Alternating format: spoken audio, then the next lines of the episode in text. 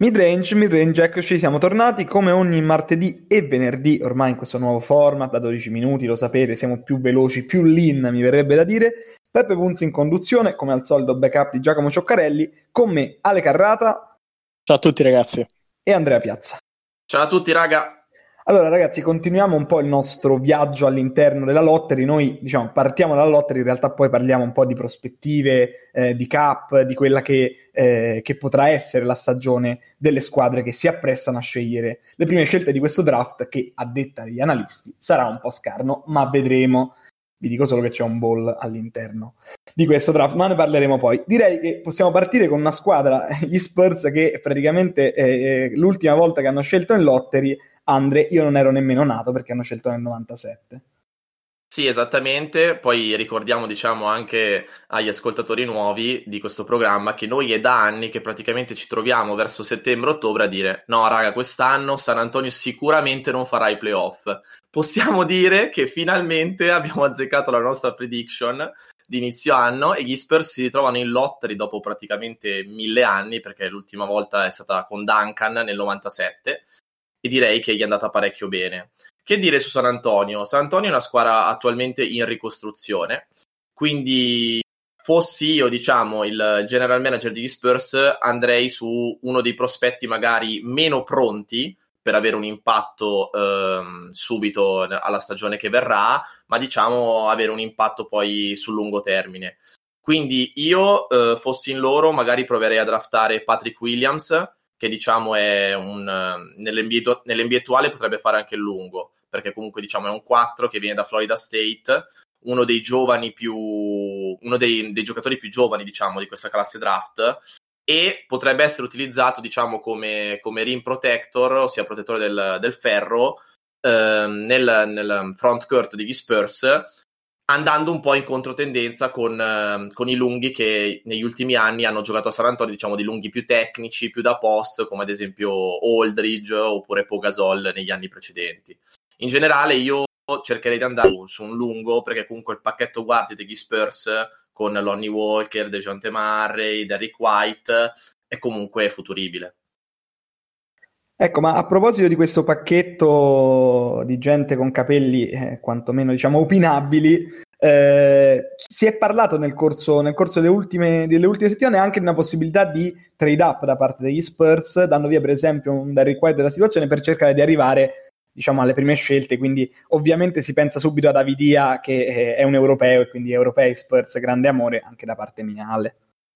Sì, il punto è che le squadre nella top della lottery stanno facendo richieste assurde per le loro prime scelte, nonostante il draft non sia considerato di così alto livello.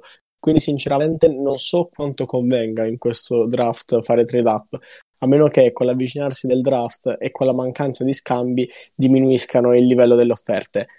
Io sono d'accordo su Andre sul fatto che San Antonio, essendo praticamente totalmente in ricostruzione, considerando che questo è l'ultimo anno dei vari De Rosa, Aldridge, ha bisogno di prendere il talento migliore disponibile in quel momento, senza secondo me stare a pensare pacchetto guardie, pacchetto lunghi, prendere semplicemente il più forte e sperare faccia rinascere gli Spurs.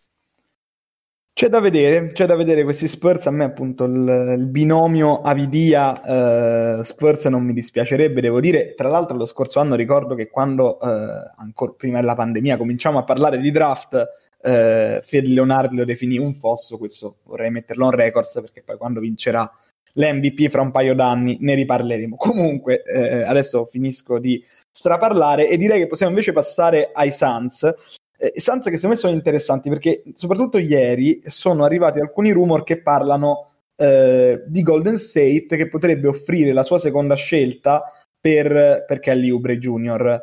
Eh, questo è interessante anche dal punto di vista del cap, non sarà una grande free agency, però c'è Van Vliet e quindi appunto si parla della possibilità, diciamo, eh, da parte, da parte, dei Suns di mettere Van Vliet accanto, accanto, a Booker, Jeremy Grant che anche si potrebbe firmare e poi eventualmente una delle prime scelte del draft, eh, Ball che eh, come sapete io reputo un fosso, qualunque fratello sia, ma per esempio Killian Hayes che, eh, che, gioca, che, gioca, in Fra- che gioca in Germania scusate, e, e che potrebbe essere molto interessante. Voi che dite ragazzi?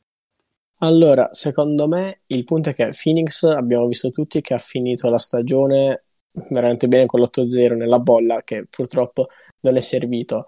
Uh, sicuramente, diciamo, al momento il bisogno di Phoenix, secondo me, è un bisogno più che, piuttosto difensivo, soprattutto perché la loro star principale, che è Booker, diciamo, per usare un eufemismo, il suo miglior talento non è sicuramente in difesa. Questo significa che dovrebbero andare a pescare le due una, un backcourt titolare difensivo? Secondo me no, secondo me è sprecato, soprattutto perché andando magari a prendere Ball, che ha maggior talento, ma anche lui non ha fatto vedere grandi doti dal punto di vista difensivo. Per quanto riguarda la scelta 10, si parlava anche di Kira Lewis, che soprattutto nel, nell'ultimo periodo sta risalendo la tabella del draft, ma io sinceramente non sono sicuro che arriverà alla 10, ma magari questo ne parliamo nelle prossime puntate. Sì, beh, Andrea... su Phoenix secondo me bisogna stare attenti perché io non escludo che magari possano anche muovere la scelta per un veterano, perché diciamo con l'arrivo di Monty Williams l'anno scorso il, il progetto diciamo adesso mi sembra un po' più chiaro, ossia cercare di andare a fare i playoff e diciamo che hanno preso Rubio e Baines l'anno scorso per far diciamo capire che ci vogliono dei veterani in squadra per provare a fare il salto visto che comunque il blocco solido con Booker, Ayton e Michael Bridges diciamo ce l'hanno già. Quindi magari potrebbero anche muovere la scelta per un veterano. Ecco, momento nazionale popolare perché ovviamente Phoenix, Arizona e soprattutto fino a pochissimo tempo fa si parlava di Nico Magnon come praticamente the next great thing eh, diciamo che Magnon ha diversi limiti, non so se, se ne vogliamo parlare ragazzi, ma eh, ecco, mh, ha dimostrato che per dimensioni eh, già all'interno del mondo NCAA, figuriamoci in un mondo NBA, non è quello che è stato visto all'high school e che è stato sostanzialmente idolatrato. Poi felicissimo di averlo in nazionale, eh, Red Mamba e tutto quello che vogliamo, non so voi che pensate. Quello sì, sicuramente Magnon uscirà fuori dalla lottery, ormai è una certezza però probabilmente verrà draftato da qualche squadra, qualche contender che potrà utilizzare le sue doti offensive in uscita dalla panchina. Ovviamente è un giocatore molto da costruire, potrà diventare un buon panchinario in NBA, lo vedremo. Però sinceramente come pick uh, late first round, secondo me non sarà una brutta presa per chi lo prenderà. Anzi, Andre, leggevo dei rumor su Utah. Beh, diciamo fit culturale notevole con Utah, classico tiratore, diciamo poco atletico, quindi potrebbe anche fare al caso nostro, ecco.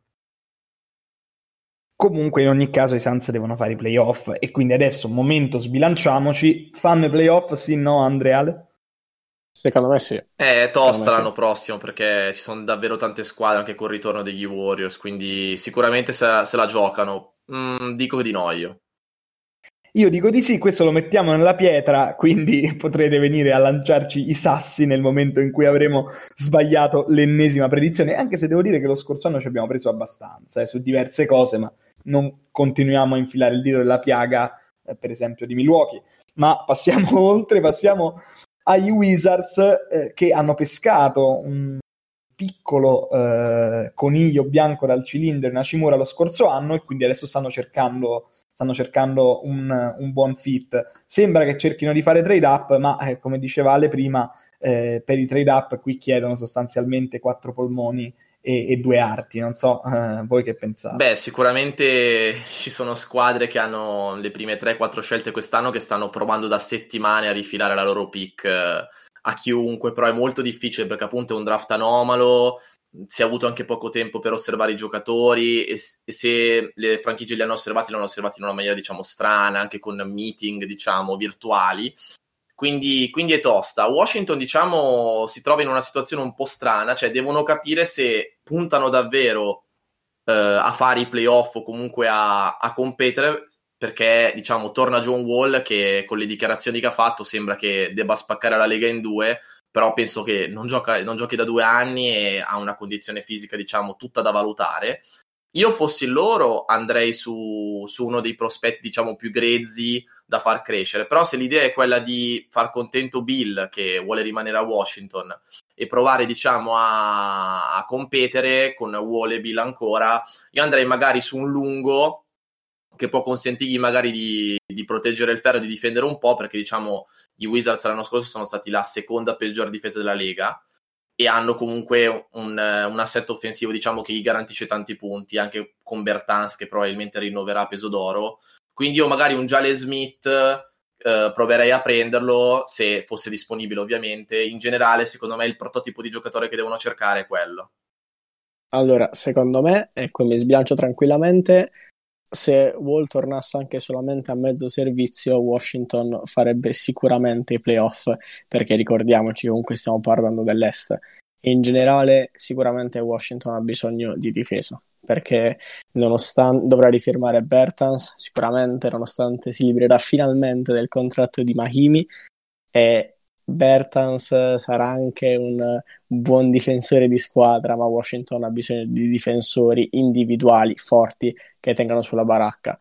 In quel caso non escludo anche che Washington possa sorprenderci quell'anno e di 3D quest'anno ce ne sono tantissimi. Infatti uno degli indiziati per andare a Washington è anche Devin Vessel da Florida State che ha fatto vedere molto buone cose e ancora grezzo in fase offensiva ma con Wall Bill diciamo non servirà molto il suo aiuto in quella metà campo. Ecco, quindi l'Est è molto più semplice come conference, tanto che sicuramente Ale anche i Knicks il prossimo anno faranno i playoff, crediamoci. Eh, no, non, non, vorrei che tu adesso mi, mi, lanci qualcosa, quindi continuo a parlare e dico che io non sono certo che, che Wiseman eh, vada così in alto, visto che ha giocato pochissimi minuti, e non escludo che i Wizards eh, possano arrivare, diciamo, a, eh, a lui, che secondo me sarebbe adattissimo per quel, per quel sistema con, con Bertans eh, e Hashimura e ovviamente con Bile Wall. E quella sarebbe una squadra davvero interessante. Eh, è chiaro che Wiseman è una grossissima incognita. Sì, diciamo un po', un po' una mina vagante Washington, perché ad esempio, come ho detto io, se vuole andare a prendersi un Jale Smith deve comunque fare trade down però potenzialmente potrebbe anche andare a fare trade up per, per, accontentare le proprie stelle, magari anche perdendoci qualcosina. Wiseman sicuramente è molto intriga- intrigante in quel sistema, però c'è da aspettarsi davvero di tutto con, con i Wizards, secondo me, in questo draft. C'è da aspettarsi di tutto da questo draft in generale, perché eh, di fatto non si è giocato. Infatti, i giocatori europei sono particolarmente valorizzati in questo momento nei mock perché eh, sono praticamente gli unici che, che, gli scout, che, gli scout, hanno visti giocare. Quindi, veramente eh, vedremo eh, ma noi eh, per oggi direi che, che, possiamo fermarci, abbiamo terminato il, il, nostro tempo, quindi io ringrazio Alessandre e a tutti voi do appuntamento a martedì per il terzo episodio dedicato alla lottery. Ciao! Mary redeemed a $50,000 cash prize playing Chumba Casino this year. I was only playing for fun, so winning this was a dream come true. Chumba Casino is America's number one social casino experience. It's serious fun. With over 80 casino style games to choose from, you too could win life changing amounts of cash. Be like Mary. Log on to chumbacasino.com and give them a whirl. That's chumbacasino.com. No purchase necessary, void, or prohibited by law. 18 plus. Terms and conditions apply. See website for details. The voice in the preceding commercial was not the actual voice of a winner.